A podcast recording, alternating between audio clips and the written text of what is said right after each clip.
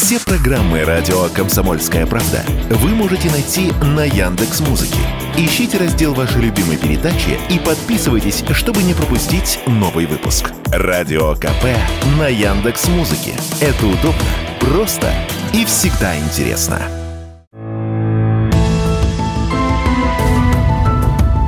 Медсовет. Все, что вы хотели знать о медицинских открытиях, новых лекарствах и даже врачебных тайнах.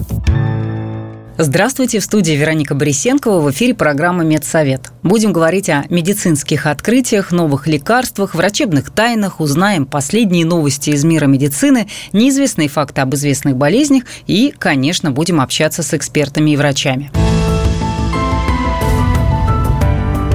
Здоровые новости.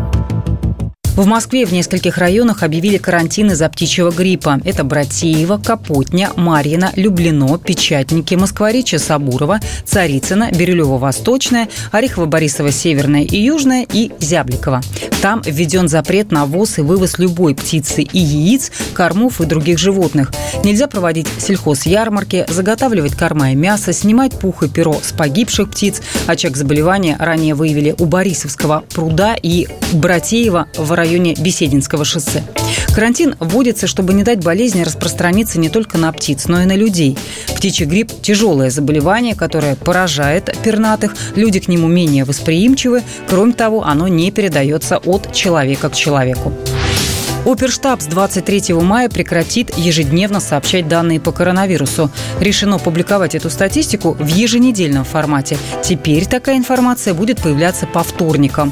Тем временем, по данным Оперштаба, за прошедшую неделю показатель заболеваемости ковидом на 100 тысяч населения составил 13. По сравнению с предыдущей неделей он снизился на почти 28%. Увеличение заболеваемости зафиксировали в семи регионах. И заболеваемость гриппом и ОРВИ в России за минувшую неделю снизилась на почти 15,5%. Выявлено около 437 тысяч случаев. Как сообщили в Роспотребнадзоре, в структуре циркулирующих респираторных вирусов доля вирусов гриппа составила 15%. Аналитики заявили о росте на 40% объема продаж антигистаминных препаратов в России. В апреле показатель достиг 5,5 миллиардов рублей. Средняя стоимость проданной упаковки за год выросла на 13% до 176 рублей. Это данные оператора системы маркировки «Честный знак». Также отмечается, что увеличились продажи даже растворов для инъекций, которые обычно не так популярны. Эксперты отмечают, что спрос на лекарства от аллергии подвержен сезонности. В этом году климатическая весна началась раньше, что и привело к повышению продаж. Витамин D улучшает эффективность лечения меланомы. Это выяснила исследовательская группа из Познанского университета. По их данным, пациенты с нормальными показателями витамина реагировали на лечение лучше, чем пациенты с пониженным уровнем витамина D. Я только спросить. Общаемся с известными медиками, учеными и медэкспертами.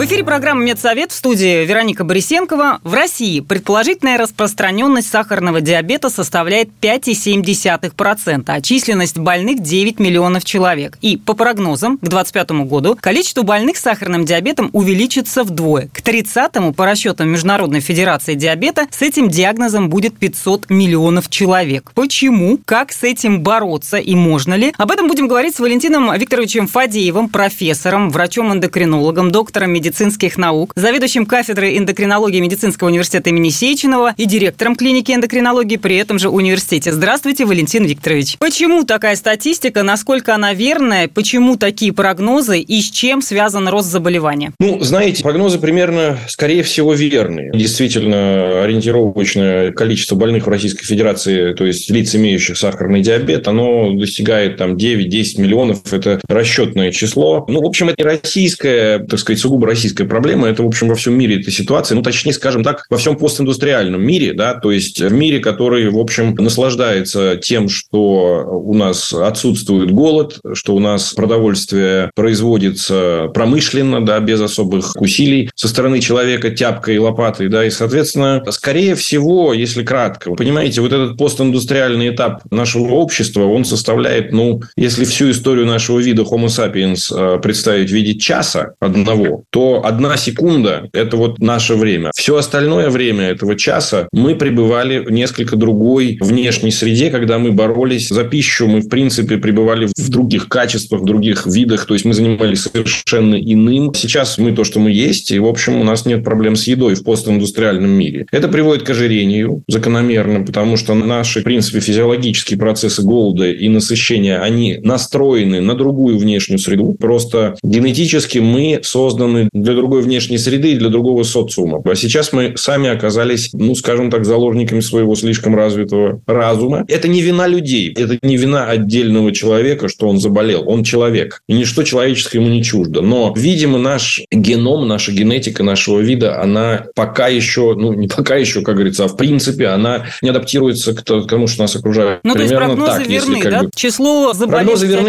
увеличиваться? Будет, будет расти ожирение, народонаселение растет. В принципе, это народонаселение, оно достаточно ведет праздный образ жизни, то есть оно, в общем-то, не напрягается особо, по большому счету. Это народонаселение, в принципе, даже при умеренных доходах может себе позволить очень много еды, которой очень много в силу того, что у нас еда, она производится промышленно, и это неизбежно. Просто это характеристика вида, что вы понимали. Это не потому, что мы с ума сошли, хотя это тоже присутствует, но это другое. Мы начинаем в этой внешней среде, вот в такой ситуации, жиреть и приобретать заболевания, такие как сахарный диабет и все его последствия. А как и почему развивается диабет, если схематично? Каковы причины? Вот был здоровый человек, и вдруг... Э, сахарный диабет, на самом деле, это много заболеваний очень. Как правило, когда мы его обсуждаем, имеется сахарный диабет второго типа, и то даже, я бы сказал, отдельно его подвид, самый частый – это сахарный диабет плюс ожирение. Вот это самый частый вариант. Ведь на самом деле, почему мы прибавляем вес? Потому что на самом деле в условиях э, дефицита питания вот этот генотип, он очень выгоден, потому что он будет запасать все те крохи, которые ему достаются. Он будет выживать благодаря этому. И то же самое касается работы, там, условно говоря, инсулина, обмена веществ. Но в наших условиях что происходит? Избыточный вес, он приводит к тому, что снижается чувствительность к инсулину, то есть нарушается продукция инсулина, нарушаются его эффекты, и автоматически нарушается и его продукция. И это приводит к тому, что повышается уровень глюкозы в крови. Ну, это очень упрощенно, но примерно так. То есть, как бы на фоне избыточного веса инсулин, его выработка и его эффекты нарушаются. Вот говорят еще наследственная предрасположенность. А вот она, кстати, но я бы сказал, что она есть. Но вы понимаете, если Homo sapiens 10% людей, взрослых, заболевает в нынешних условиях диабетом, на мой взгляд, надо говорить о том, что у нас вид наш, люди как таковые, Homo sapiens, мы предрасположены к этому заболеванию. Но да, в поэтому если у вас те, кто имеет проблемы да. с лишним весом, да, получается? По большей части, да. Вот я имею в виду вот этот вот самый частый вариант сахарного диабета, сочетающийся с избыточным весом. Я еще раз повторюсь, их много. А какие симптомы обычно сопровождают диабет? Как понять, что вдруг уже вот оно началось? Вы понимаете, э, дело в том, что симптомы есть, симптомы повышения сахара. Они, как правило, появляются при значительном повышении уровня глюкозы. Но, в принципе, этого ждать не стоит. Определение уровня глюкозы в крови очень простая история. Любой взрослый человек в 40 плюс периодически ему нужно определять уровень сахара, это очевидно. Вы только имейте в виду, что глюкометром не стоит здесь доверять в полной мере, потому что это прибор для, уже для самоконтроля больных диабет. Лучше, кстати, можно померить, уж коль пойдете в лабораторию, есть такой показатель гликированный гемоглобин. Это показатель вот такой длительный, интегральный показатель уровня глюкозы за примерно 3 месяца. Но 40 плюс всем, если есть избыточный вес, то это абсолютно необходимо. Если есть гипертония или вообще сердечная какая-то патология, это необходимо 100% делать один раз как минимум в несколько лет. Это необходимо делать при любом, любой, любая госпитализация, либо любые какие-то там профилактические ситуации. То есть, для взрослых людей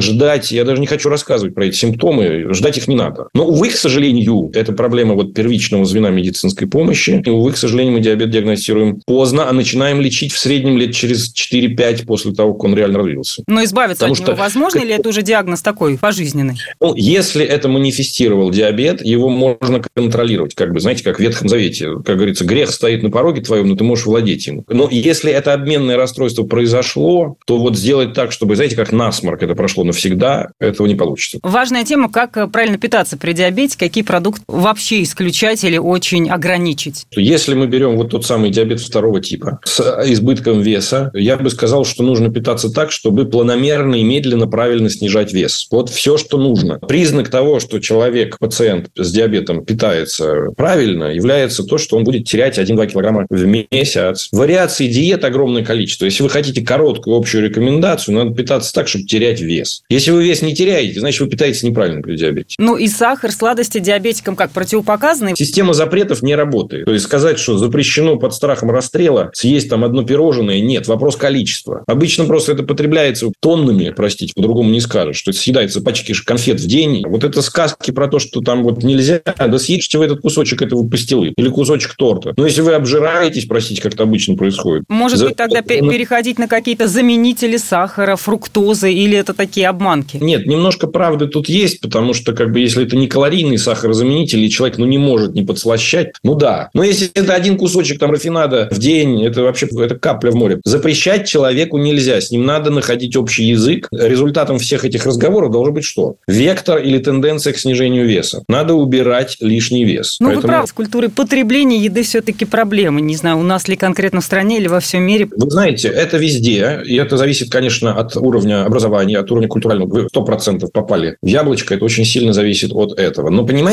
как бы, я еще раз хочу сказать, что мы люди, и ничего человеческое нам не чуждо. Я видел очень высоко организованных э, людей с очень высоким интеллектом, которые, как бы, в общем, любят покушать и, как говорится, приобретают сахарный диабет. Мы все-таки живые существа. У нас есть биология, и вот взаимоотношения с едой, оно концептуально для любого биологического вида. И вот оно у нас приобрело вот такие формы, понимаете, к сожалению. У вот. нас в гостях был Валентин Викторович Фадеев, профессор, врач-эндокринолог, доктор медицинских наук, заведующий кафедрой эндокринологии медицинского университета имени Сеченова и директор клиники эндокринологии при этом же университете. Говорили о диабете, причинах, последствиях, что можно, что нельзя при этом заболевании. И следите за культурой питания. Медсовет. Все, что вы хотели знать о медицинских открытиях, новых лекарствах и даже врачебных тайнах. В эфире программа «Медсовет» в студии Вероника Борисенкова. Говорим о медицинских открытиях, новых лекарствах, врачебных тайнах. В том числе узнаем много интересного из истории медицины. Медицинские истории. Отправляемся в прошлые века, чтобы узнать, как появлялись болезни и лекарства – Сегодня контактные линзы носят около 2% жителей Земли. Это примерно 125 миллионов человек. Они сделаны из комфортных для глаза материалов, позволяют кислороду проникать к роговице, бывают разного цвета, но, разумеется, такими они стали не сразу и относительно недавно в масштабах медицинской истории. Самое первое упоминание о контактных линзах принадлежит известному художнику Леонардо да Винчи. Датируется оно 1508 годом и встречается в книге «Кодекс глаза». Именно великий изобретатель создал чертеж будущих линз. Изображение представляло собой стеклянную сферу, заполненную водой, благодаря которой человек с плохим зрением мог лучше видеть окружающие предметы. Но сказать, что да Винчи был создателем самой первой модели контактных линз, нельзя. Скорее, он обратил внимание на существующее преломление света, который попадает в глаза. Это открытие послужило стимулом для его последователей, желающих помочь людям видеть лучше. Одним из них стал французский философ, математик и физик Рене Декарт. В 1632 году он впервые надел на глаза емкость из стекла, наполненную водой. Ведь именно так описывал будущие контактные линзы да Винчи. Но носить такое изобретение было невозможно. Во-первых, оно было совершенно неудобно в эксплуатации и значительно стесняло движение своего обладателя. Во-вторых, коррекция зрения с их помощью была довольно затруднительной, так как наполненная водой емкость быстро запотевала, тем самым еще больше ухудшала зрительные функции. В-третьих, использование подобных линз мешало человеку моргать, нарушая таким образом естественные физиологические процессы и способствуя пересыханию роговой оболочки глаза. Человеком, который разработал самую первую стеклянную линзу, стал немецкий стеклодув Фридрих Мюллер в 1888 году. При этом изначально он просто хотел помочь своему близкому другу, потерявшему века, видеть окружающий мир в ярких красках. Тот жаловался, что слизистая оболочка глаза быстро пересыхает, в связи с чем зрение затуманивается. Свое изобретение Мюллер позиционировал как защиту глаза от негативного воздействия окружающей среды. Стекло покрывало не только роговицу, но и склеру, и большая толстая и тяжелая линза вызывала массу неудобств. А самые первые линзы, поступившие в массовое производство, были созданы немецким брендом, который на тот момент активно занимался производством микроскопов. Создатель компании Карл Стейс считал своим долгом продолжить дело, начатое его земляком, стеклодувом Мюллером. Цейсу удалось придать контактной линзе нужную форму, чтобы она могла повторять собой форму человеческого глаза. Ну а следующим этапом в истории оптических изделий стало уникальное открытие венгерского врача Иштвана Дерфи. Ему удалось разработать линзу из пластмассы, но она тоже не была идеальной. Материал, примененный при создании, отличался повышенной жесткостью, что доставляло неудобства при эксплуатации. Несмотря на это, Диерфи даже получил патент на производство. А вот первый мягкий материал применил чешский ученый Отто Виктерле. Ему удалось разработать полимерный материал, который мог поглощать около 40% воды. То есть, по сути, это был прозрачный гидрогель. Виктерле тоже запатентовал свое открытие. И вот с 70-х началась эпоха гидрогелевых линз, а с 90-х – силикон гидрогелевых, которые отлично пропускают кислород. Наконец-то линзы становятся очень комфортными и практически неощутимы на глазах. Ну а ученые тем временем не останавливаются и пытаются добавить контактным линзам новые опции. Например, уже сейчас существуют линзы, с помощью которых можно определить уровень сахара в крови и измерить внутриглазное давление. А в недалеком будущем нас ожидают линзы, способные выводить любую информацию на сетчатку глаза. Фото, видео, смс с телефона. А мы продолжаем. В России обнаружены новые виды клещей, сообщили ученые Тюменского медицинского университета. Они сделали предположение, что паразиты могут быть переносчиками чумы и лихорадки западного Нила. Юрий Кораблев поговорил с исследователями. Говорит, что Три новых вида клещей, которые могут быть переносчиками таких заболеваний, как чума и лихорадка западного Нила, открыли и описали ученые Тюменского медицинского университета. По словам специалистов, эти паразиты широко распространены в Сибири и Монголии. Результаты исследования опубликованы в Persian Journal of Ecology. Один из клещей был добыт в 2020 году из аспиртованных сборов зоологического музея МГУ, когда были обследованы имеющиеся коллекции летучих мышей. Другие были собраны в Бурятии и Туве с летучих мышей, которых затем отпустили в природу. Данные клещи не похожи на описанных ранее, рассказала радио «Комсомольская правда» кандидат биологических наук, доцент ТМУ Мария Орлова. У нас основные вообще различия клещей, именно вот данной нашей группы паразитов летучих мышей, как правило, мы ориентируемся на внешние признаки, то есть это клещи, которые, грубо говоря, просто они не похожи на все, что было описано ранее. Можно применить молекулярный критерий, но поскольку у нас было очень малое количество особей, молекулярку мы не делали, но внешние отличия настолько явные, что, как бы, в общем, сомнению не подлежит тот факт, что это их принадлежности к новым видам. Они сильно отличаются от ранее описанных видов.